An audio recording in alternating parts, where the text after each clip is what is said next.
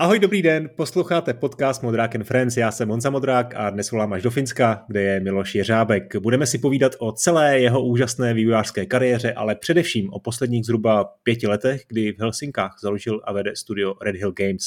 Za podporu podcastu děkuju studiu Warhorse a taky vám všem, kdo si platíte přeplatné. Kompletní verze všech rozhovorů, včetně exkluzivních epizod, najdete na modrak.gazetis.to.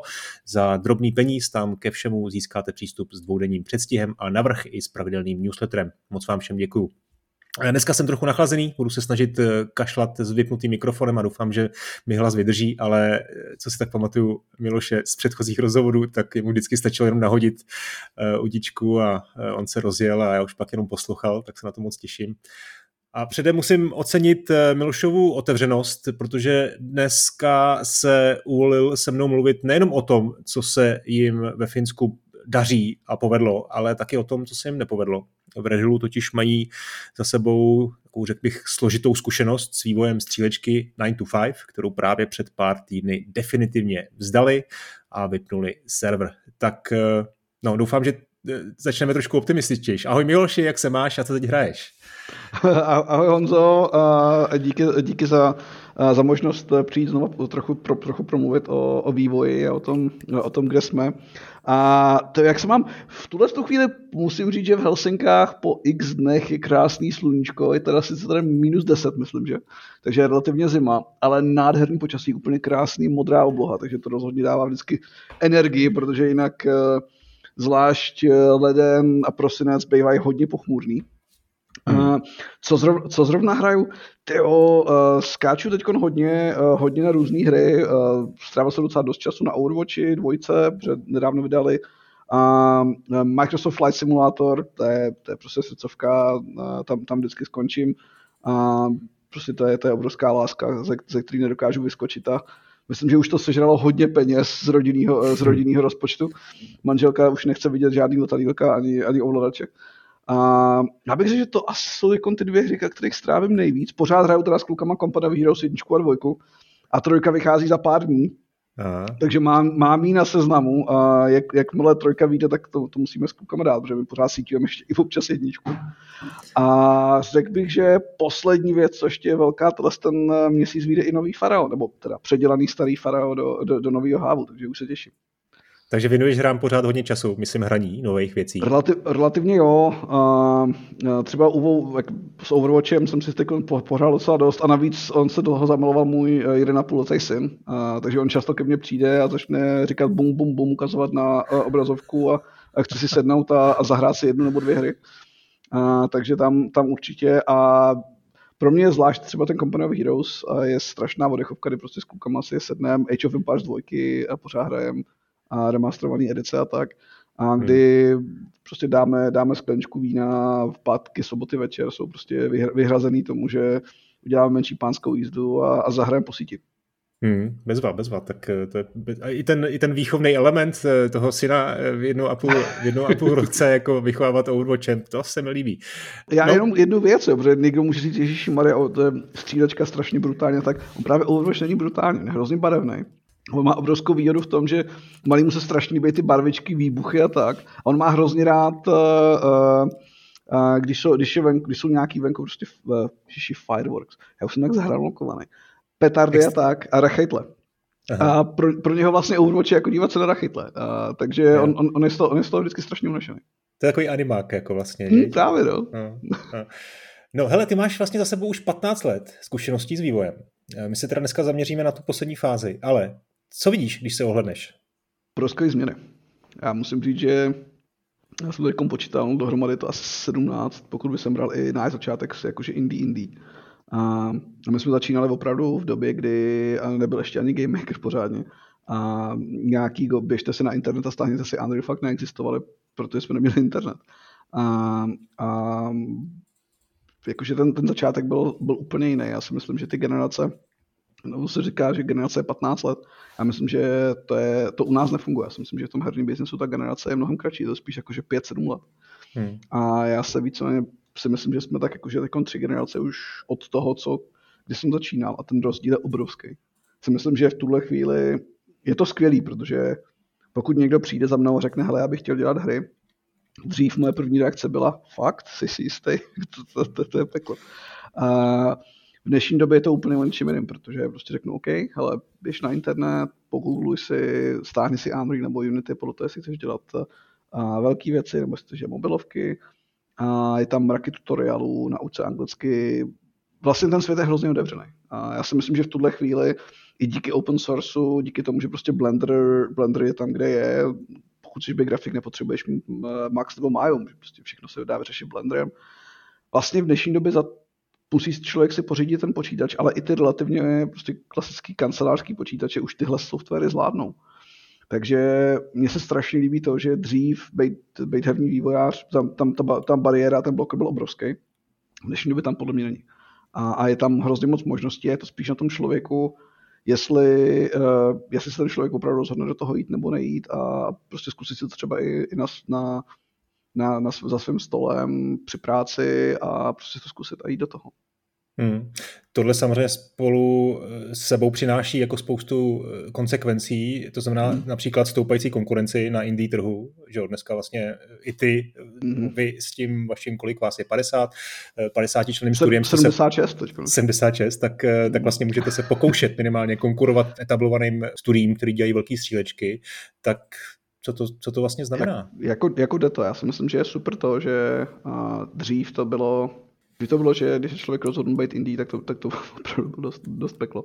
A bylo to hodně na kolení. V dnešní době, když se podíváme na ty indie věci, které se dají udělat v jednom, ve dvou lidech, to je úžasný. Jo, když v Praze, když se podívám na kluky třeba z Oxymoronu, co si prostě jedou, co si jedou jako Sirens, nebo předtím jeli Nemocnici, a ten výsledek ve 4-5 členům, teď mám, myslím, že skoro 10 lidí, a ty výsledky jsou neskutečný a to, co jsou toho schopný, a si myslím, že ono to taky zároveň potom přináší aspoň nějaký nový věci, přináší to hrozně moc nových systémů, funkcí, u kterých u těch velkých her člověk nemůže být úplně jistý a ty velké studia, oni si samozřejmě nemůžou moc dovolit riskovat, a protože tam prostě market říká, co se děje. A mi se hrozně právě líbí to, že ta indie scéna potom může experimentovat, může prostě přinášet nové věci, které potom ty velké studia můžou implementovat. Proč ne? A třeba i zlepšit, vyvinout dál. Ale ta experimentace spíš dochází na té indie scéně a já si myslím, že je skvělý, že ta indie scéna jaká je a že může být větší a větší. Samozřejmě pro ty indie vývojáře je to potom peklo z toho hlediska, že ta konkurence je obrovská. A jakože v tuhle chvíli jsem viděl někde statistiky, že snad víc jak 100 her denně nových na Steamu. A to se nebavíme o App Storeu nebo Google Storeu. Tam ta situace. Já vždycky říkám, že když někdo přijde, mám skvělý nápad na mobilní hru, říkám, OK, udělej si to, ale prosím tě hlavně nepočítat s tím, že to bude fungovat, protože ta konkurence tam je prostě brutální. Na druhou stranu, ale to je to krásné na tom, že prostě potom tam jsou právě ty diamanty, které z toho můžou vyskočit. A zároveň to tlačí i ty velké studia k tomu, aby se snažili víc a aby dostávali nový nápady a zároveň nám to dovoluje dostávat novou krev do studií, který, řekněme si na rovinu, v tuhle chvíli ta zaměstnanost versus nezaměstnanost v herním vývoji, my si přetahujeme prostě lidi jak steklí, protože prostě těch vývojářů dost není a zvlášť ne třeba vývojářů se zkušenostma. A já jsem strašně rád, že potom jsou právě situace, kde můžeme dát šanci internům, juniorům, novým lidem, mladým lidem, kteří se skáčou do toho, nebo prostě nováčkům v tom oboru. Já myslím, že to právě ten indie strašně pomáhá, že ty lidi už jdou s tím do toho, že vidí jakž tak co a že to není úplně takový to Kriste Ježíši, co to budu vlastně dělat. No, zdá se mi, že ta struktura dnešního herního trhu vývojového vlastně kopíruje ty startupy, že, technologické a velké firmy, kdy jsou to ty malé studia, které můžou inovovat, nebo i jednotlivci, kteří můžou inovovat. Dokonce vlastně jednotlivci, to je něco, co vlastně v technologickém startupu dneska není možný, že by jeden člověk opravdu na koleni vymyslel něco nového, novou aplikaci, což jako gaming vlastně dneska každý měsíc máš nějaký jako úžasný success. Přímě, já tam vidím strašně moc spíš spojitostí s tím, jak filmová produkce vznikala. A s tím, jak víceméně film, a s tím, že teda my jsme samozřejmě máme velkou výhodu v tom, že my jsme prostě strašně zrychlení. Že já si myslím, že my procházíme úplně stejnýma etapama, když se člověk podívá na historii filmu, kdy prostě z začátku byli nějaký amatéři po doma, experimentátoři, potom se to prostě etablovali, že ty velký studia a následně, jak ta technologie šla levnějc a více rozšířila, tak se začaly ty velké studia mít proti sobě a strašně moc takových těch indie, malých videomakerů, kteří se prostě snažili dělat ty menší, zajímavější věci, experimentátoři a zase zpátky přelejvání stylů, přelejvání věcí, jakože sci-fi funguje, teď funguje druhá světová válka, teď funguje třetí, moderní válka. Když se člověk na to podívá, tak všechno tohle vlastně ten herní biznes má taky, nebo měl taky. Prostě byla tady doba, kdy všechno bylo sci-fi, byla tady doba, kdy prostě všechno bylo druhá světová válka, byla tady doba, kdy všechno byla moderní válka. Zase se to potom zpátky dostalo do fantasy. A když se potom člověk podívá na třeba posledních 100 let v kinematografii, tak tam jsou úplně stejné ty fáze toho, že prostě teď hlavní tým je prostě válka, hlavní tým je tohle, hlavní tým je tohle. Akorát myslím, že u nás je to prostě všechno zrychlený 5 až 10násobně a kdy v té kinematografii ty styly třeba trvaly, dejme tomu 10-20 let, tak u těch her spíš ten styl je prostě 3-5 let a pak skočí do nového. A myslíš, že to tak půjde dál a dál? Nebo že se to taky bude zpomalovat, že to je tím, že jsme pořád jako mladá branže? Já nerad předvídám budoucnost, protože ji nevím.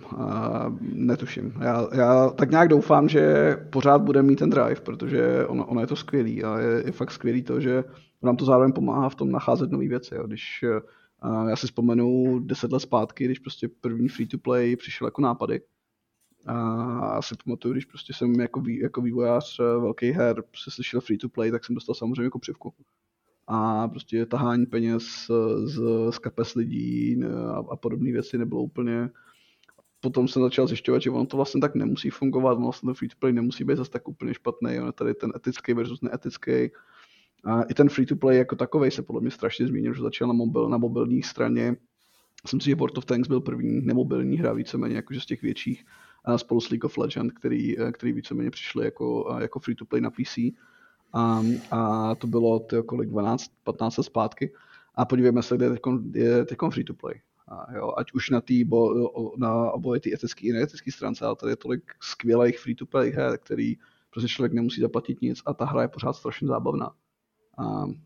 Říkám, když prostě plácnu, jako jedna věc byl Overwatch, ale máme tam těch free-to-play her tady se prostě strašný mraky. A mě to na jednu stranu strašně těší, protože to zároveň snižuje tu bariéru, to skočit do toho. PUBG Mobile, podívejme se, kolik milionů hráčů prostě to hraje každý den a nebavíme se už jenom o Evropě a o Americe jako marketu, ale prostě bavíme se o Blízkém východě, bavíme se o Asii, už začíná se bavit o Africe, Jižní Amerika. Ten market, když my jsme do toho skákali, tak prostě bylo to pár nadšenců, pár milionů hráčů. V tuhle chvíli se spíš bavíme už o bilionech, nebo o miliardách. No, k tvojí kariéře, kdyby to někoho zajímalo, tak já do show notes dám odkaz na náš starší rozhovor z YouTube, kde jsme v rámci herního panelu v Replay vedli diskuzi asi před 2 lety. Na Gazetistu zase zveřejníte náš 8 let starý rozhovor ze Skore. Tam jsme probrali tu tvojí kariéru dost podrobně, tak teď to shrnu jenom v pár větách. První tvůj komerční projekt byla adventura Alternativa. V roce 2008 si nastoupil do 2K Czech jako designer Mafie 2. Později si tam taky dělal Topspin. Po 4 letech se rozhodl odejít a vydal se na svoji první zahraniční štaci do slovenského studia Zootfly. Potom už přišlo Remedy, kde si na seniorních pozicích vyvíjel Quantum Break. Tam to byl takový raketový postup. Během 2 let už si byl jeden z vedoucích. No a potom si byl 2 roky ve Wargamingu. Tam si vedl zase World of Tanks a v roce 2018 jste založili Red Hill. Zapomněl jsem na něco? A asi bych tam udělal jenom pár poprav. Já jsem byl přesně 4 hodiny v Illusion Softworks. Jsem na to hrozně pyšnej. Byl jsem oficiálně poslední zaměstnanec, který byl nahajrovaný Illusion Softworks. Takže já jsem paradoxně nešel do 2K. Já jsem o tom ještě ani nevěděl, že s nimi jednají. Nebylo to Slovensko, ale Slovinsko se Zootfly. Ale jo, jinak to je víceméně asi letem světem všechno. Aha. No, tak možná přece jenom, když zkusím říct vždycky jako název hry a ty jednou větou zkus vzpomínat, okomentovat, jak se na to vzpomínáš. Tak Alternativa. Dětský sen. Prostě Alternativa bylo... Já jsem vůbec nechtěl dělat původní hry, já jsem studoval astrofyziku. Hry jsem sice hrál, ale psal jsem scénáře, příběhy a Alternativa byl víceméně dveře do té branže, o kterých jsem toho vlastně nevěděl vůbec nic a ani jsem si původně nemyslel, že se do ní můžu dostat nebo vůbec do ní chci. A já za to jsem strašně vděčný jak Alternativě, tak Honzovi Pirnýmu, se kterým jsme to tenkrát spachtili. A stejně taky manželstvo za to, že to přežila. Mafia 2.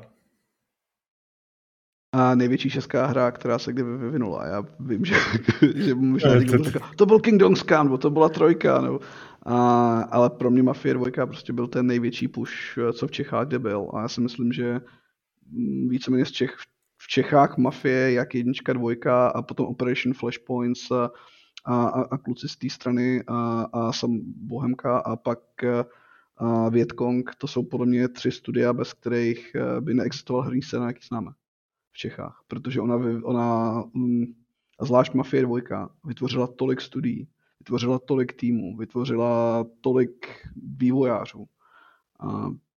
Já si myslím, že to je opravdu, ať si kdo chce říká, co chce, a my bychom bez toho neměli tu herní scénu, jakou ji máme. Topspin. Srdcovka. Topspin byla bláznivina, která mě strašně bavila. Dneska mě strašně bavila, jestli nám tenkrát nepovedlo protlačit další díl. Zábava. Topspin byla opravdu sranda, která byla skvěle dotažená a já jsem to strašně užil. Potom Zootfly, tam to bylo s těmi hrami trošku složitější. Mafie 3, paradoxně. Ještě mezi tím, já jsem dokonce dělal Mafie 3. Aha. Ale Zootfly, skvělý tým a skvělá atmosféra. A ty hry byly spojeno. A vždycky říkám každému, moje zkušenost ze Zootfly byla, že Slovensko je úžasný. V každému doporučuji, jestli to nikdy nebyli, běžte tam. Ideální retirement plán, jakože tam opravdu, to je úplně přesně mezi státama, kde chcete být. A tým byl skvělý, hrozná zábava a ty hry byly příšerný. Ale občas to taky jenom. Já to teda řeknu za tebe, Expendables 2, to mělo 32% Metacritic a Narcoterror, to už bylo trošku lepší přece. No, to si troufám říct, že 30 něco bylo ještě přehodnocených. No. OK. Quantum Break. Challenge. Quantum Break byla šílenost, která jsem strašně rád, že jsem na ní byl součástí a myslím, že Quantum Break,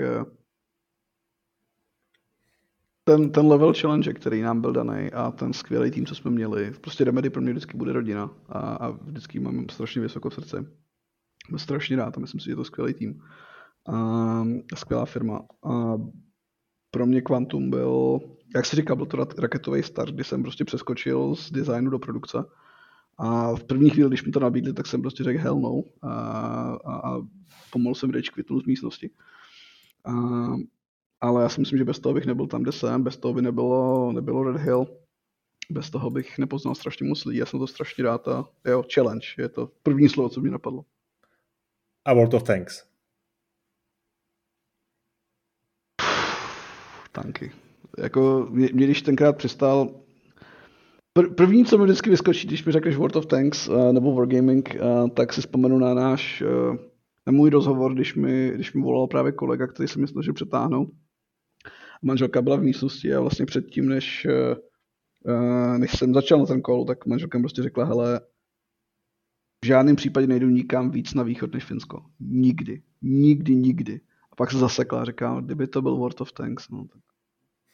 A ona seděla kousek ode mě a prostě kolega říká, víš, kde jsem teďko? Říkám, no jsi v Minsku, no, víš, na čem dělám. A World of Tanks, chceš to převzít. Já jsem v tu chvíli slyšel, jak moje manželka praštila hlavou o stůl. Já nekecám, no, opravdu, já do dneška slyším tu ránu tou hlavou o ten stůl, že ona tam fakt nechtěla. Ale prostě tanky, já jsem hrál tanky od close bety a pro mě to byl neskutečná zkušenost a jsem strašně vděčný každému, kdo mě s tím pomohl, každému, kdo na té cestě byl. Založili jsme mraky studií, podíval jsem se, jak to vypadá v tom největším biznesu, v nejvyšších pozicích. To dalo strašně moc a já si myslím, že mi to zároveň ukázalo, že spíš bych chtěl pracovat s menšíma věcma, s menšíma týmama, ale jo, hrozná zkušenost. Ty jste zmínil manželku, tak já jenom řeknu, že to není vůbec jako náhoda, protože ona s tebou vlastně, dá se říct, je celou tvojí kariéru. Jednak jste se možná poznali v 2K, jestli se nepletu. Ne, já jsem ji do 2K přinesl. Ty jsi už jako si přitáhl do 2K. Potom teda Remedy a vlastně i ve Wargamingu pracovala. Jo, ale jako pracovala Red Hillu. Ano, teď dělám. Takže jo, my jsme spolu, a teď mě zastřelí, 18 let, 19 let. A ona moje house, to je prostě klasický vysokoškolská láska, nebo středoškolská vlastně. My jsme se potkali na střední škole a jsme spolu od mýho druháku. A vlastně máme jednoho maličkatýho, 1,5letýho gremlina. A jo, no, šla se mnou vlastně z mýho rodného Kolína do Brna, pak z Brna do Prahy, z Prahy do Slovenska, ze Slovenska do Finska, z Finska do Minsku, z Minsku do Finska. A vlastně pracovala ve 4 různých firmách. Sama je kreditovaná, no, skoro ve všech rád, co jsem byl já, protože na většině z nich se něco šáhla. A ona dělá HR a branding nějak? Branding, office. HR, jo, branding HR. Začínala na Officeu a z Officeu se víceméně přesunul právě na HR branding a pořád i office management, office administration, ale spíš na té brandingové stránce. No. A ona je taková ještě živější než ty, mám pocit, když ji potkávám na nějakých těch konferencích. No, ona je, to je nukleár, to je atomová bomba. Jako, já nechápu, kde se ta energie vybere. No, tak možná by to bylo taky dobrý, jakože bychom udělali rozhovor. Konečně s tebou udělám po 4. tak možná... Hele, určitě, ona by byla úplně určitě nadšená a jo, ona je strašná, ona je opravdu strašná energie. Tak pojďme na ten Red Hill, tomu se teda budeme věnovat podrobněji. Zkusme začít u té zkušenosti se založením studia ve Finsku. You know, 5 out of 5 can recommend. Je to Já vždycky říkám, že když někdo chce fakt zkusit indie a založit si vlastní studio, tak za prvý, my jsme se o tom bavili s kolegou, to právě taky něco plánuje, vybrat si správný co-foundery a správný tým na začátek, to jádro je strašně důležitý, protože my jsme se vlastně všichni znali, všichni jsme věděli o sobě plusy, mínusy, s Mumim jsem a s Matiasem jsem prostě předtím byl v Remedy, ve Wargamingu. Teď jsem prostě za sebou už měli nějakých 6-8 let zkušeností společně, s Katiou jsem se znal z Wargamingu a vybrali jsme si lidi, který jsme znali předtím. Jsem si, je to strašně důležitý a ono se to nezdá, jo, ale když si to vezmete, tak v práci strávíte co 8-10 hodin denně, doma strávíte, pokud odečtu spaní, tak doma strávíte méně času než v té práci. Oni jsou moje manželka číslo 2, 3, 4, 5, jo. Já se nejsem úplně jistý scénář, třeba Mum není moje manželka číslo 1. Jsem s tím strávil víc času než s Jarčou. Je to strašně důležité. Já vždycky říkám, že je to skvělý zážitek, je to úžasný. První co, je to neskutečný tlak a je to neskutečný riziko a pokud o tom někdo uvažuje, tak sedněte si s někým, do čím se tím prošel, a pobavte se s tím člověkem. Protože je to hlavně hrozně o tom, že budete úplně sami. A je to slovo lonely pro mě asi to je jedna věc, co vždycky říkám, že to nikdo nechápe. A když jsem to zakládal, tak jsem se o tom pobavil právě s kolegou a on mi říkal, hele, já tě můžu vyděsit, jak chceš, ale ty do toho stejně půjdeš. Každopádně jenom chci, aby si tyhle věci věděl a až tam budeš, tak se mi ozvi, protože budeš potřeba pomoc. A je fakt, že tam jsou prostě chvíle, kde je to strašně náročný, je to hrozně na nervy. Člověk se cítí často sám, ale zároveň vytvářet něco takového je neskutečný. A člověk, když potom vidí, každý ten úspěch je potom 3násobený nebo 6násobený ten excitement z toho, co člověk udělá. A šel bych do toho znova, hell yeah. Jasně, že je to adrenalin. Já jsem zmínil v té otázce to Finsko celkem dost záměrně. Jak těžký, protože ta scéna ve Finsku je velmi jako specifická, taky bych se k tomu rád dostal třeba až v bonusech, ale jak těžký je získat funding třeba ve Finsku a jak to vlastně probíhá? Tak pro nás tam taky hrozně záleží o tom, v jakým čase. Jo? Když on byl úplně jiný čas 4,5 roky zpátku a dneska, kde prostě dneska jsme v recesi a ten funding je mnohem dneska těžší než třeba právě těch 5 let zpátky. Těch 5 let zpátky byl to asi ten podle mě největší boom a ten funding zase tak těžký se třeba nebylo, nebo nebylo to úplně jakože rocket science. A na to právě je taky důležitý mít ty správný co-foundery ideálně s kontaktama, protože v tomhle tom jakože těžký klobouček před Matiasem. Já tímhle věcem nerozumím tím nechci a fakt se snažím držet o toho, co nejde. Protože to je úplně prostě, já jsem vývojář, já nejsem biznesák, že mít správného biznesáka. Finsko jako takový je neskutečně podporuje. A my jsme se právě tenkrát rozhodovali prostě jeden founder, nebo dva founders, Dva jsou Finové čistý, a pak je tam vlastně Ruska, která ale není Rus, a je spíš Kyperčanka. A pak já jako Čech a Finsko bylo okamžitě, jo. Finsko byla jasná volba, pro mě nějaký hlavanka. Ten problém, ta věc s Finskem je, že ten stát podporuje. Dělá všechno strašně jednoduchý a Business Finland, což je vlastně státem garantovaná, státem dávaná podpora, státem řešený fond, nám prostě nejdřív dal peníze na rozjezd, potom nám dal i nějaký granty. Finsko v tomhle směru je skvělý, je tady strašně moc eventů, to podhoubí tady funguje skvěle, tady ta státní správa s těma herníma vývojářema umí pracovat, ví, co s tím dělat, banky jsou na to zvyklí. Je to něco úplně jiného bavit se o herní vývoji ve Finsku, než bavit se o zakládání studia v Čechách. Já jsem udělal i to. A vlastně zakládali jsme tenkrát brněnskou pobočku jako Wargaming. A díky bohu za Brno, v Praze bych mu nikdy asi nezakládal. A v Brně to bylo trošku snazší, protože tam prostě ty kontakty jsou. Ale když třeba v Čechách se museli strašně moc věcí vysvětlovat a i tak prostě ta státní správa nechápe, tak v tom Finsku, když prostě řekneme herní vývoj, tak prostě jasně, prostě Supercell, Rovio, Remedy, víme, prostě jdem do toho, prostě s čím můžeme pomoct. No. Podle mě to podhoubí pro vývojáře ve Finsku je úplně jiný než v Čechách. A mě to hrozně mrzí, že to takhle musím říct, ale prostě tady to funguje trošku na jiný úrovni s tím státem. Ale to založení studia mi vždycky přišlo, že to je jako běh na dlouhou trať a myslím si, že to bude i jako vlastně dost jako leitmotiv tohle rozhovoru, jo? Že vlastně to, co se nepodaří, tak jako si bereš jako nějakou zkušenost a vlastně ti to posouvá dál. Jinak ty pokusy jako dneska vidíme jako i u velkých bohatých firem, jo? Vlastně i u těch největších, nejbohatších, Google, Amazon, aktuálně Netflix, většinou se jim to jako nedaří a to je, myslím, že hlavním důkazem, že to není jenom o penězích, ale hlavně je to o lidech. Vy jste to teda zažili trošku jako v menším, ale jaká byla ta zkušenost? Ale já naprosto souhlasím, abych řekl, že je to asi jako vzít sprintera a dát ho na maratonskou tráť, jo. A protože on vlastně ty si ten maraton musíš odsprintovat celý. A to je prostě jenom sekvence strašně moc sprintů v rámci toho maratonu.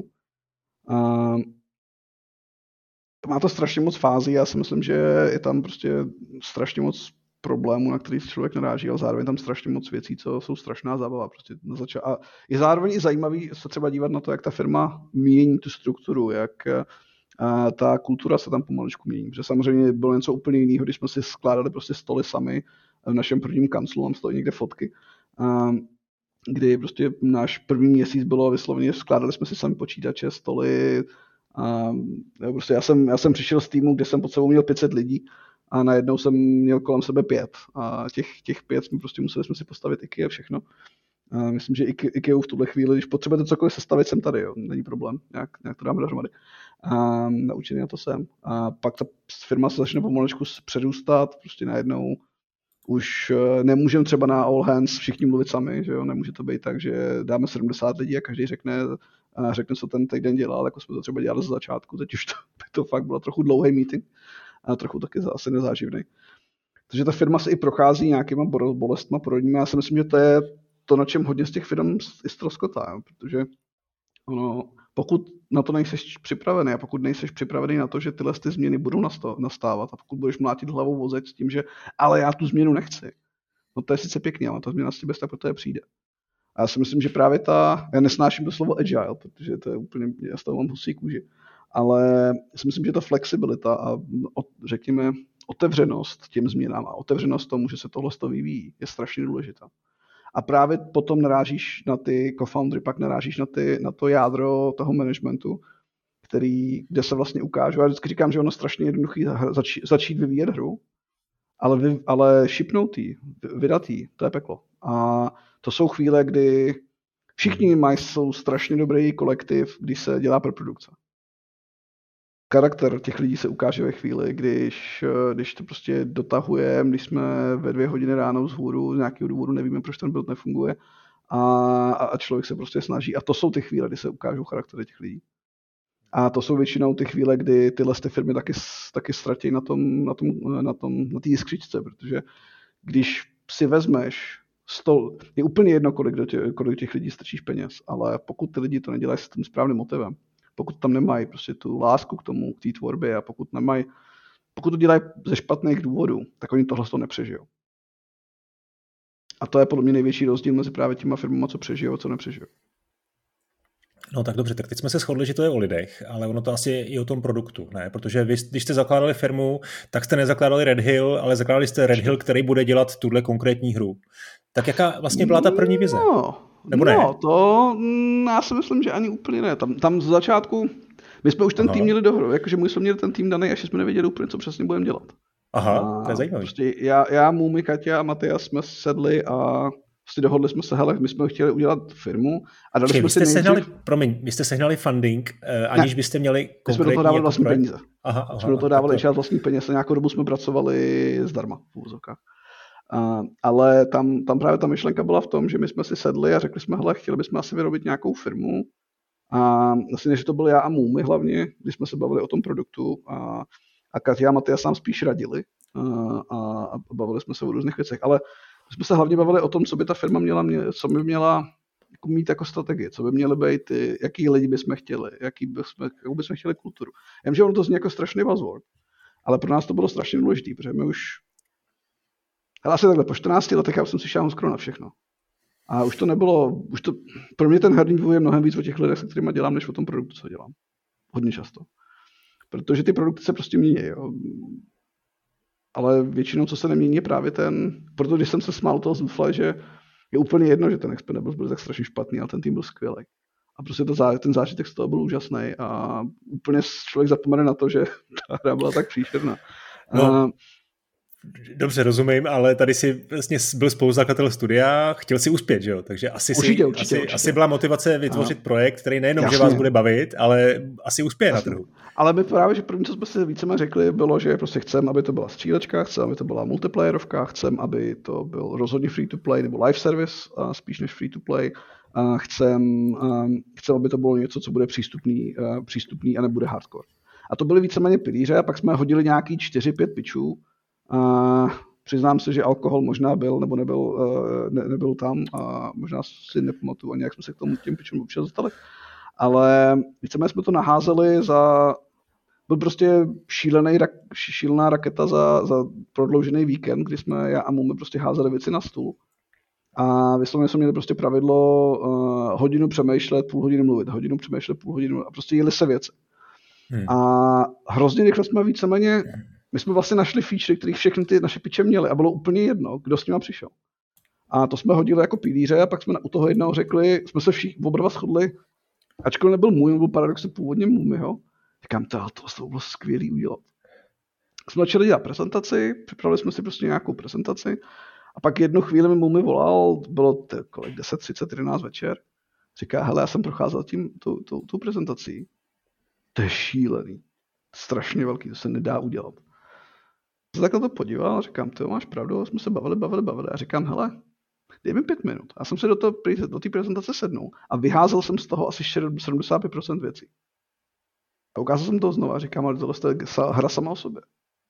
Říká, my vlastně máme hru v rámci té hry. A říkám, no jasně. A proč se neudělat tohle? Proč neudělat ten core toho žánru? Protože bez tak ten zbytek té hry nebude fungovat. A to byl víceméně potom pitch na to 9 to 5, jak to lidi znají nebo jak to lidi vidí. A prostě malé skupinky lidí, kteří bojují o nějaký resursy, snaží se prostě získat nějakou pozici ve firmách, pracují, mají to prostě jako práci, jako job a tak nějaká, dejme tomu, pomalejší střílečka, bez rychlého paceu, něco mezi prostě, dejme tomu, Tarkovem, Rainbow Six Siege a trochu Counter-Strikeu a zaměřená právě na starší hráče, který prostě už nemají úplně tu lásku v tom šíleným frenetickém Call of Duty, nebo i tom Counter-Strikeu, Valorant je krásný příklad. Já obdivuju tu hru, myslím si, že je skvělá, v životě bych to nehrál, protože to fakt nejde. Já jsem to hrál asi 12 hodin, já jsem si na tom strašně vylámal zuby. Ale přitom ta hra je skvělá, bych jsem ji hrozně chtěl umět, jo. Jsou to strašně levej. Yeah. Mně se jinak strašně líbí ten geniální. Takže to byl víceméně potom ta kostra toho, co jsme víceméně šli a začali prodávat kolem a kolem čeho jsme vlastně i postavili ten tým. Jedna z těch řekněme, specifických feature bylo to, že tam jsou 3 týmy po 3.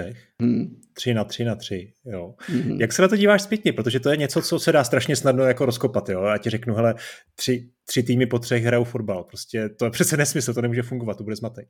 To je prostě musí být vždycky odvah. Ani to nemá žádnou jako reálný jako předobraz, jo, že vlastně v reálu se prostě takhle jako nehraje, nebo paintball se prostě taky nestřílí ve 3. Tak jako zpětně se na to díváš jak? Proč se to vlastně tehdy udělali? Já ti k tomu dám counter, a to je to, že PUBG nebo úplně každý Battle Royale tak funguje. Protože každý Battle Royale vesle skončí ve, dejme tomu 3-3-3 nebo 3-3-3-3-3. Každý ten Battle Royale vlastně skončí v tomhle tom klači těch, dejme tomu, 3-4 týmů. Mm-hmm. A jak se na to dívám zpětně, on to původně byl můj nápad, tohle ta šílenost. A tady se klidně přiznám, bez mučení. A neříkám, že to byl úplně nejlepší nápad, co jsem kdy měl. A si myslím, že to má neskutečný potenciál a já pořád si říkám, že by bylo zajímavý, protože na papíře to vypadá skvěle. Na marketingu to funguje naprosto perfektně. V gameplay to dělá strašný bordel a rozbije to úplně všechno. A si myslím, že tam největší problém právě je ten, že ono by to možná fungovalo, kdyby to bylo hodně kompetitivní, ale co se týče nekompetitivního módu, je to strašně náročný, protože ty vlastně lidi obecně se dívají, že jakou mám šanci vyhrát. A vlastně u těch 2 týmů je tam v úzovkách 50 na 50. Že? A teoreticky, prakticky ne, ale teoreticky to 50 na 50. Tady to je ale mnohem nižší.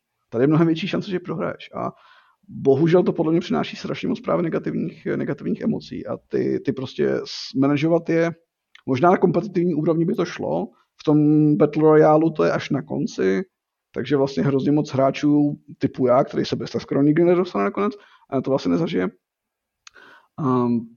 Je to obrovský problém. A já si myslím, že kdybych se mohl vrátit zpátky, hrozně moc lidí říkalo to samé, co jsi říkal ty, že je to prostě šílenost. A já jsem si prostě šel trošku proti proudu a chtěl jsem prostě inovovat. A jako jo, no, jsem si praštil v obliče a řekl prostě, hele, dropni to, nápad je to super, ale do té doby, dokud nezjistí, že to na gameplay funguje, tak to neříkej nikde venku a prostě nepouští to ven. A my jsme se trošičku, podle mě to bylo takovej, když jsme se dostali do rohu s tím, protože samozřejmě byl to velký marketingový tah, bylo to do všeho se to víceméně zapletlo a dostat se z toho už nešlo. Takže my jsme skončili se strašně moc edgecasama, který nebyly úplně ideální. A udělal bych to znova. Nejhorší na tom je, že asi jo, no. Protože se znám, ale protože já mám rád challenge a já bych to asi zkusil zlomit, ale ve skutečnosti ne. Možná bych to zkusil spíš sám způsobem, že bych zkusil znova, jestli by náhodou tohle to nešlo nějakým jiným způsobem udělat, ale rozhodně bych se na to neupínal a rozhodně bych si dal hodně velký pozor, abych o tom nemluvil do té doby, dokud nebude mít 100% jistý, že to funguje jako gameplay. Protože podle mě to zatím nemám cestu a nejsem si jistý, jestli to náhodou není slepá cesta. Možná jo. U střílečky je strašně důležitý testovat, zkoušet, jo, fokusky a jako testři a podobně. Zejména teda si dokážu představit, že u takovýhle hry, kde se snažíš jako inovovat úplně ty základní pravidla. Tak jakou zkušenost jste s tím udělali vy? Kdy jste vlastně začali testovat úplně okamžitě? Předpokládám interně, jako v týmu jste to hráli. Strašně brzo. Hele, hrálo se každý den. A to bez srandy, někdy i 2x denně. A první user testing s uzavřenou skupinou s profesionálníma user testama.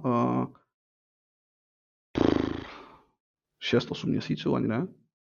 Hrozně brzo. Šli jsme s tou kůží na trh. Taky jsme šli hodně brzo s kůží na trh, co se týče Friends and Family, to znamená uzavřenýho testu, ale už na reálných lidech. A já si myslím, že to je strašně důležitý, ale zároveň si myslím, že je hrozně důležitá ještě jedna věc a to je ta, že ty očekávání v dnešní době od střílečky jsou šílený. A na to se nechci vymlouvat nebo něco podobného vůbec. A je to v dobrým, no, tam se vytváří ta kvalita. Ale jakože pracovat s těma očekáváníma je strašně složitý a myslím si, že jsme to úplně zvládli. Tak si myslím, že v dnešní době bych to asi držel mnohem delší dobu uzavřený. A vůbec bych to nikomu neukazoval, než bych jsem s tím šel ven. Já si myslím, že Valorant udělal relativně zajímavý krok. Oni se to zde mohli dovolit kvůli tomu budžetu. Jo. Ne. Ale udělali strašně dobrý krok s tím, že já jsem o Valorantu věděl strašně dlouhou dobu. My jsme to prostě všichni věděli, ale vlastně oni to nikdy nechtěli ukázat. A já si myslím, že to byl strašně správný krok. To samý Apex. Že? A prostě ladilo se to do té chvíle. A řekněme se na rovinu, kdy člověk hraje Call of Duty. A měsíc a půl předtím, než to chytne master. Si myslím, že ty testy, aby byly uzavřený, je hrozně důležitý a si myslím, že tam jsme udělali trošku chybku, zvlášť té alfy a v betě, protože my jsme ukázali vlastně lidem to, jak ta hra funguje i nefunguje, nebo spíš víc nefunguje občas, než funguje v rámci toho developmentu. A ačkoliv to bylo super, že jsme si to mohli vyzkoušet, tak jsme to podle mě měli mít uzavřený a trochu líp komunikovat ten stav. A stejně tak ta beta měla být podle mě uzavřená a neměla být ještě otevřená. A nebylo to ready. Na druhou stranu jsem rád, že jsme se tam dostali, protože já si myslím, že by se to nedokázalo vypravit. A protože hrozně moc těch věcí bylo ne, že by to bylo neopravitelných, ale bylo to hodně uvnitř toho systému. Takže já jsem na jednu stranu rád, že jsme to takhle udělali, protože jsme se rychleji dostali k tomu, že to prostě nefunguje tak, jak to je. A mohli jsme se posunout dál. A na druhou stranu to samozřejmě té hře nepomohlo. A pokud by někdo šel do podobné situace, involvněte streamery, involvněte hráče strašně brzo, ano, ale udělejte to v uzavřeném environmentu a nenechte zvlášť třeba některé, vybírejte si správně ty partnery, aby to bylo lidi, kteří vám dokážou ten feedback dát a zároveň z toho prostě nebylo, podívejte se, jak to vypadá hrozný. Protože ono to z začátku bude hrozný, to je v pohodě, to tak vypadá. Jasně, ale ty hráči samozřejmě čekají už od toho prvního zápasu, že to je právě hotová hra, že oni dokážou si přesně tak pochopit, že přesně tam je tak třeba ještě rok, dva práce. A to je v pořádku, jo, to oni mají, oni by měli to očekávat. A my jako vývojáři, já si myslím, že Early Access je super věc, ale třeba Early Access u stříleček je prostě problematický. Protože ty očekávání od stříleček jsou samozřejmě úplně jinde.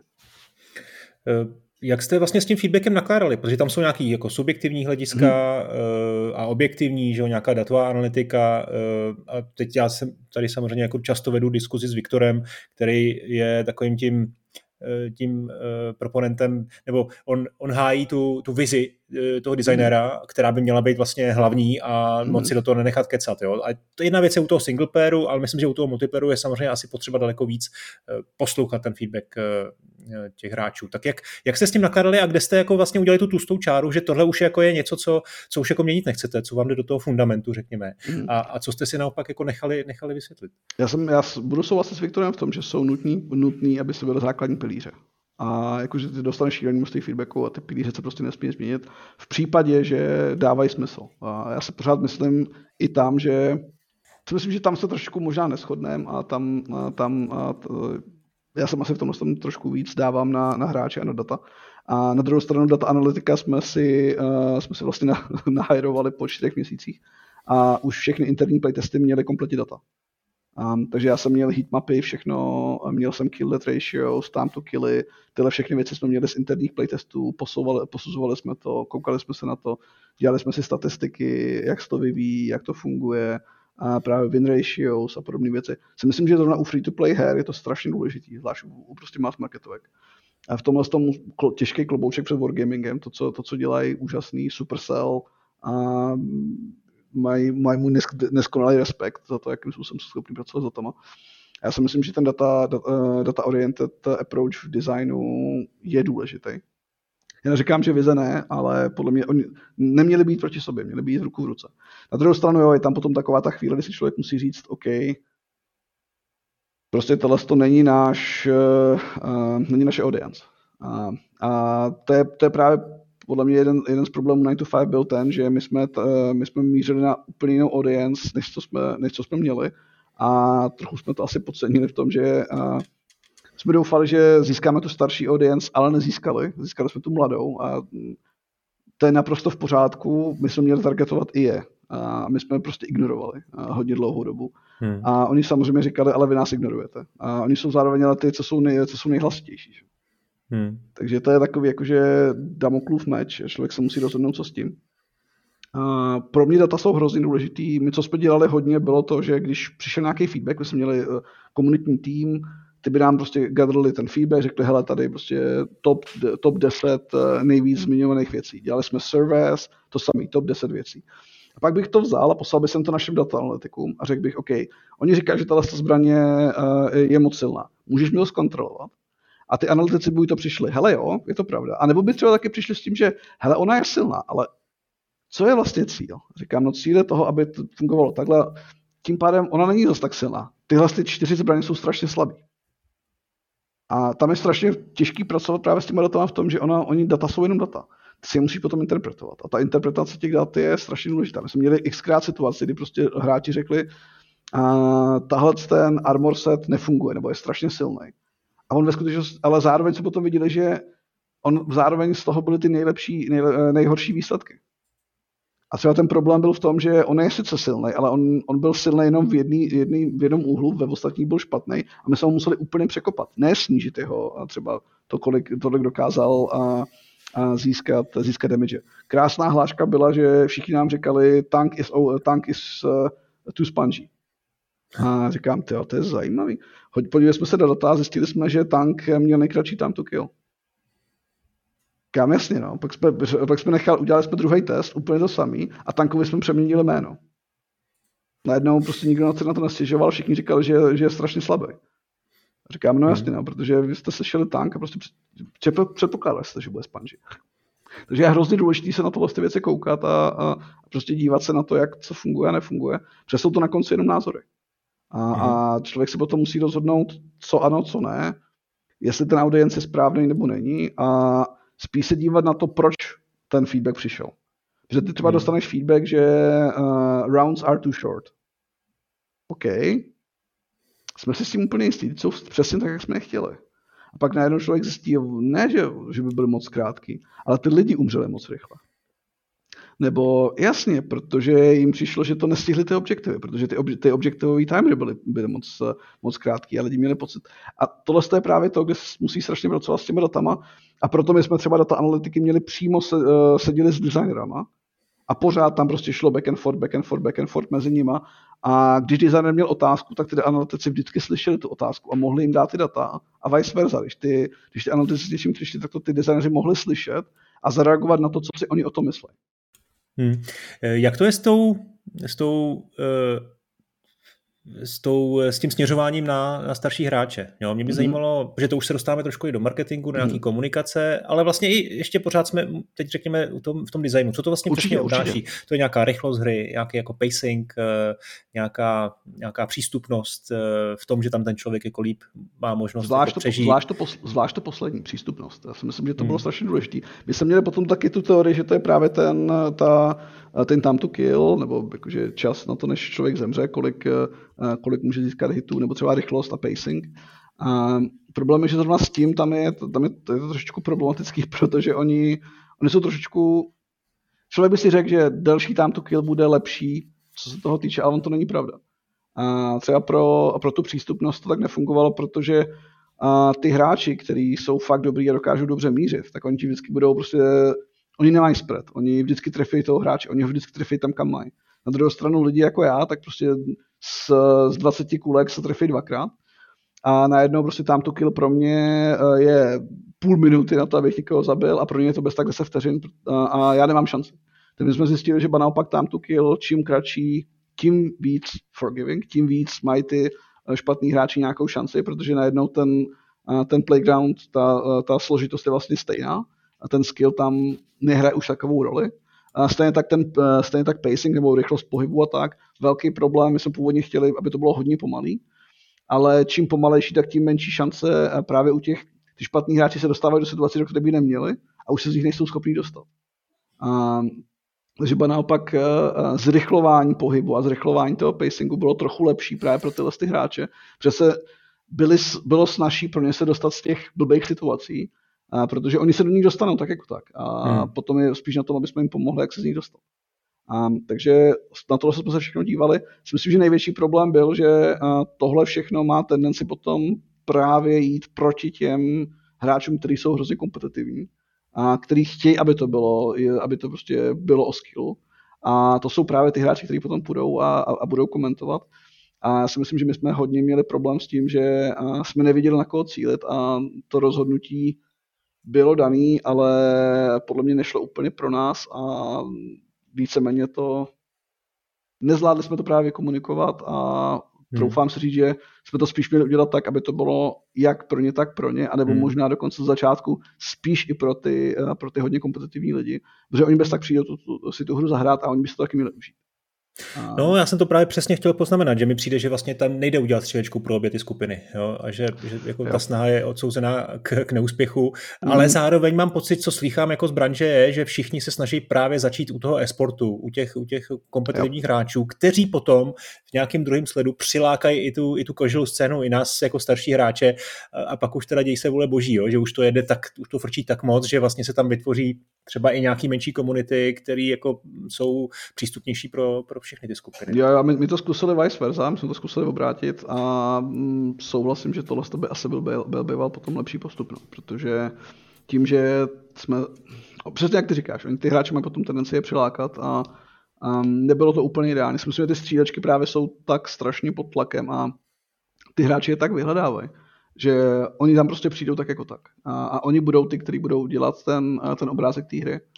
A pokud to neprodáme jim, tak si myslím, že potom ty starší hráči, jako seš ty a podobně, máme strašně málo času. My si už vybíráme spíš podle toho, co ostatní řeknou, že je dobrý. A když prostě nejsme ty experimentátoři, kteří budou prostě skákat jako zajíci. A pak je tam i marketingový aspekt, že potřebuješ ty streamery získat, což jsou většinou typicky kompetitivní hráči, aby se vůbec rozšířil povědomí o té hře. A s tím souvisí možná i další věc, a to je downtime, že jo? To znamená, když zemřeš, tak prostě čekáš na další zápas. Jo. Taky jste měli problém, ne? Ten downtime tam byl rozhodně problém, to byl podle mě problém jak na konci hry, že to nebylo tak úplně jednoduchý začít hned druhou, ale zároveň tam bylo hodně downtime v rámci toho sessionu, té dané hry a toho zápasu. A to rozhodně nepomáhalo streamability. My jsme to spíš chtěli právě kvůli tomu, aby to bylo fair, aby ten život měl nějakou hodnotu, váhu, aby to bylo víc risky, aby tam prostě ten risk and reward byl. Ale ono to bohužel právě končilo tím, že bylo hrozně moc lidí, kteří hodně času strávili právě v nějakých lobby, kteří strávili času pozorováním. My jsme tam měli ty drony, které prostě mohli si ho potom používat, ale ty lidi nepřišli kvůli tomu, aby si tam lítali s dronama, že? Ty lidi přišli pro střílečku a když najednou zjistili, že OK, já teď nemůžu střílet, tak tam bylo hodně lidí, kteří prostě najednou vyskočilo z toho zápasu a chtěli začít nový, takže najednou tam prostě bylo strašně moc nefér zápasů 3-2-1 nebo 3-3-1, kdy se člověk ztratil týmy, byly tam podobné problémy a tohle všechno samozřejmě nepomáhá právě tomu streamování, ty streameři i když má třeba skill, tak může prostě rychle umřít, nebo může se tam stát něco. A pak najednou prostě jenom kouká na obrazovku a to není to úplně stream friendly. No. A tam bych rozhodně, pokud někdo by měl zájem o střílečky, nebo chtěl by udělat vlastní střílečku, tak já si myslím, že v dnešní době ta streamovatelnost je asi otázka číslo 1. Dá se to streamovat, je to zajímavý, dá se na to koukat, je to zábavný se na to koukat. A my jsme dostávali hodně feedbacku i na to, že je to zábavný to hrát, ale není to zase tak zábavný se na to koukat. A já si myslím, že to je obrovská věc, co je strašně důležitá prostě brát v potaz, protože v dnešní době zase je Valorant dobrý příklad. Přesně, to jsem chtěl říct, Riot to podchytil. No. Ano, a kolik hráčů Valorant ve skutečnosti hraje versus kolik hráčů Valorant pozoruje. A je to obrovská věc. No, pojďme trošku k tomu marketingu. Vy jste 9 to 5 oznámili v roce 2019. To bylo nějakým, mám pocit, Game Overs, vtipnej cinematický trailer. Jak to zpětně hodnotíš? Protože já mám pocit, že ten trailer, jakoby získali jste tím pozornost, ale možná to bylo v něčem i trošku jako moc ujetý, že nevím, jestli jste získali tu správnou pozornost a ty správné komunity. Já si osobně myslím, že jakože udělal bych to později asi jo. Já si myslím, že i ten cíl byl správný. Největší problém, co já si myslím, že tam byl v jednom slovičku, to bylo tactical shooter. A tady bych hrozně chtěl varovat každýho, kdo člověk, když si dává, že jo, takový ty hashtagy na Steamu, nebo když uvažuje prostě, co je náš marketingový špíl a tak ono občas jedno slovičko může udělat strašně moc. A byli jsme tactical shooter, jasně. A mělo cenu používat ten výraz? Já si myslím, že vůbec. Já si myslím, že to byl strašný problém z toho hlediska, že když se tam 10 lidí, co je taktiku shooter, tak mi dají 10 různých odpovědí. A já si myslím, že my jsme se tím zaškotulkovali do něčeho, což se dalo strašně z toho vylíst. A ono to vytvořilo prostě pro někoho to byl Tarkov, pro někoho to byl Siege, pro někoho to byl Counter-Strike, pro někoho to byl Valorant, pro někoho to byl Battlefield. A ten messaging musí být strašně opatrný. A já si myslím, že tam já říkám, ten timing je jedna věc, ale druhá věc podle mě je strašně důležitá právě bylo to jedno slovíčko, co jsme použili a co nás co nás více potom pronásledovalo, snažili jsme se z něho dostat. A tam každému doporučuji, pokud byste, nebo když děláte vlastní hry nebo tak a nemáte za sebou velký tým, možná je pořád lepší si sednout s někým z marketingu nebo s lidma, kteří tomu rozumějí, ať už jsou to SSO kampaně, vyhledávačové věci, prostě nějak. I v Praze máme prostě několik týmů takovýhleho ražení, který dokážou prostě člověku třeba i za nějaký malý peníz poradit s tím, že hele, má tohle smysl, nebo je to správný termín. A hlavně bych varoval, nechoďte v tom případě za někým, kdo nedělá hry. Ono je něco úplně jiného, tohle se dělat pro bankovní sféru nebo pro prostě customer service versus hry. Ty hry mají svoje specifika. A jakože tactical shooter možná zní super, a bylo to dobrý a přilákalo to pozornost, ale možná to přilákalo trochu špatný styl pozornosti nebo jiný věci. Jak se taková věc dělá, myslím, dopředu? To posouzení vhodnosti nějakého termínu, to uděláš nějaký jako AB testing naslepo, dá se udělat AB testing a tak, ale říkám, tam je potom hrozně důležitý to si zkontrolovat, protože když by se udělal numerický testing na tactical shooter, tak on vyjde paradoxně skvěle. A problém je, že to jsou takový to quantitative versus qualitative. Kvantitativní data ti na tom vlastně vyjdou dobrý, ale ty kvalitativní najednou zjistí, že jsou strašně rozházený. Takže já bych doporučil v tomhle udělat nějaký test nejenom na to, jestli to přiláká tu pozornost, ale co ty lidi, třeba jedna věc, co jsme z začátku podcenili a myslím, že jsme se z toho hodně poučili, bylo to, že podívat se na, v angličtině jsem říkal lookalike, já nevím, jak to říct v češtině, ale je to víceméně, co ty daný hráči hrajou. A dobře, přišlo nám na tohle ten termín 30 lidí. Co hrajou za hry? Co mají pedigree? Co je zajímá? Co dělají? A potom se přesto člověk může začít pomaličku dívat na to, co pro ně třeba to tactical znamená. Jo, a když najednou zjistíš, že to slovo tactical nepřineslo ty hry, co si předpokládal, ale přineslo úplně jiné hry, tak možná potom je lepší se zamyslet nad tím, jestli je to správný slovo. A na to jsou tady jiní odborníci a když tak můžu dát nějaký kontakty, i v Praze máme prostě skvělý studia, kteří tohle umějí, zvlášť v mobilní sféře a myslím, že se s tím dá hodně pracovat. No, ty jsi řekl to lookalike, to mě vlastně hrozně zajímá, protože ty vytváříš něco, produkt, který má konkurovat. Není to prostě jedno z 20 másel někde prostě v lednici, v Kauflandu, ale je to hra, která bojuje o čas toho hráče, který má nějaké jako zvyklosti, má nějaké oblíbené hry a ty se ho snažíš vlastně vytrhnout z těch jeho zvyklostí a ukázat mu něco tvýho, o čem tvrdí, že je lepší. Přesně. Ale to není tak, že on bude jakoby souběžně hrát. Přijde mi to jako strašně těžký a zajímalo by mě, jaký jste udělali nějaké jakoby zjištění v tomhle směru. Co ty lidi vlastně, jak jsou ochotní změnit ty své zvyky? Změnit hry, paradoxně zase takový problém nebyl. Změnit zvyky problém rozhodně je. A zvlášť ty první hráči, co skáčou třeba do těch testů a tak oni jsou zvyklí skákat. A oni to naopak mají rádi a to jsou právě ty hráči, kteří se skákání dělají rádi. Na druhou stranu měnit zvyky je peklo. A tam já si myslím, že hrozně moc věcí, ať je to právě ten time to kill, ten pacing. Hrozně moc z nás hráčů už má prostě daný, když mám AK-47, tak to má prostě na 2 kulky zabít. Když někoho trefím do hlavy, tak to má zabít. Když člověk tam má ten pocit toho, že se to má nějak chovat, protože má to prostě nahraný z těch Tarkovů, z těch Counter-Strikeů, z těch Call of Duty, z těch Battlefieldů. A když potom přijdeš s něčím, co je úplně jedno, jaký máš názor nebo jaký máš nápad, ale když to prostě nebude takhle fungovat, tak tam vždycky bude prostě nějaký friction point, který ty hráči budou říkat, ale tohle je divný. A je pěkný, že designéři, nebo jak my jako designéři jsme schopni 37krát odůvodnit proč, ale ve skutečnosti ten hráč má pravdu. Že? Prostě v restauraci taky to, že někdo řekne, že to nechutná a je úplně jedno, že ten kuchař řekne, ale mě to chutná, no, ale hostům to nechutná, tak prostě musíš udělat novou recepturu. A designer taky vždycky dokáže odůvodnit, ale prostě ten důvod ne, pokud to ten hráč tak nebere, tak to tak nebere a oni to tak nebudou brát.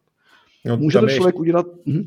Tam je ještě horší, že ti ten feedback dává někdo, kdo třeba není tvůj core hráč, že jo? Protože prostě, jestli jsi zmínil, že jste to cílili na starší hráče, tak ty často jako s tím feedbackem se úplně nepředají, když to ty mladší prostě ti ho dají jako, aniž bys to třeba chtěl. Oni hlavně taky z začátku ani moc nepřijdou. My jsme ty starší hráči opravdu dostali strašně pozdě a už jsme možná tu hru Jako jo, no, je to strašně triky, jen na tohle já bych fakt spíš asi se zeptal někoho, kdo se přímo vyzná marketingu, ale tohle je hrozně velký problém, kdy ty musíš opravdu řešit to, ty hráči tu inovaci moc nechtějí. Zvlášť na mass marketu. A já si osobně myslím, že v Indii ta inovace je strašně super a je strašně progresivní. V rámci mass marketu ta inovace musí být strašně minimalistická. Když si člověk vezme, že PUBG byl v uvozovkách nový žánr, dobře, takže byla to střílečka, ve který byl vlastně team deathmatch, nebo spíš dokonce completní deathmatch, kde se smrskává jenom zóna, ve který hraješ. A i tak pro některý hráče to bylo složitý na pochopení. To byla ta největší inovace. A to se pořád bavíme o vyvinovacích. To je prostě střílečka. Tak tohle byl Miloš Jeřábek a jeho vyprávění o vývoji kompetitivní střílečky 9 to 5, se kterou to nakonec před pár týdny definitivně vzdali. Během zbylých 40 minut jsme řešili ještě spoustu dalších témat. Bavili jsme se o přínosu předběžného přístupu, o datové analytice a taky trochu o Finsku. Celý podcast si poslechněte v rámci předplatného na modrak.gazetis.to. Ale pointu si dovolím vyspoilovat. Dopadlo to totiž dobře a Red Hill Games teď pod vedením Miloše pracují na co-developmentu střílečky pro Blizzard. Co to asi bude zač? No, kdo ví. Díky za pozornost a těším se zase u další epizody. Ahoj.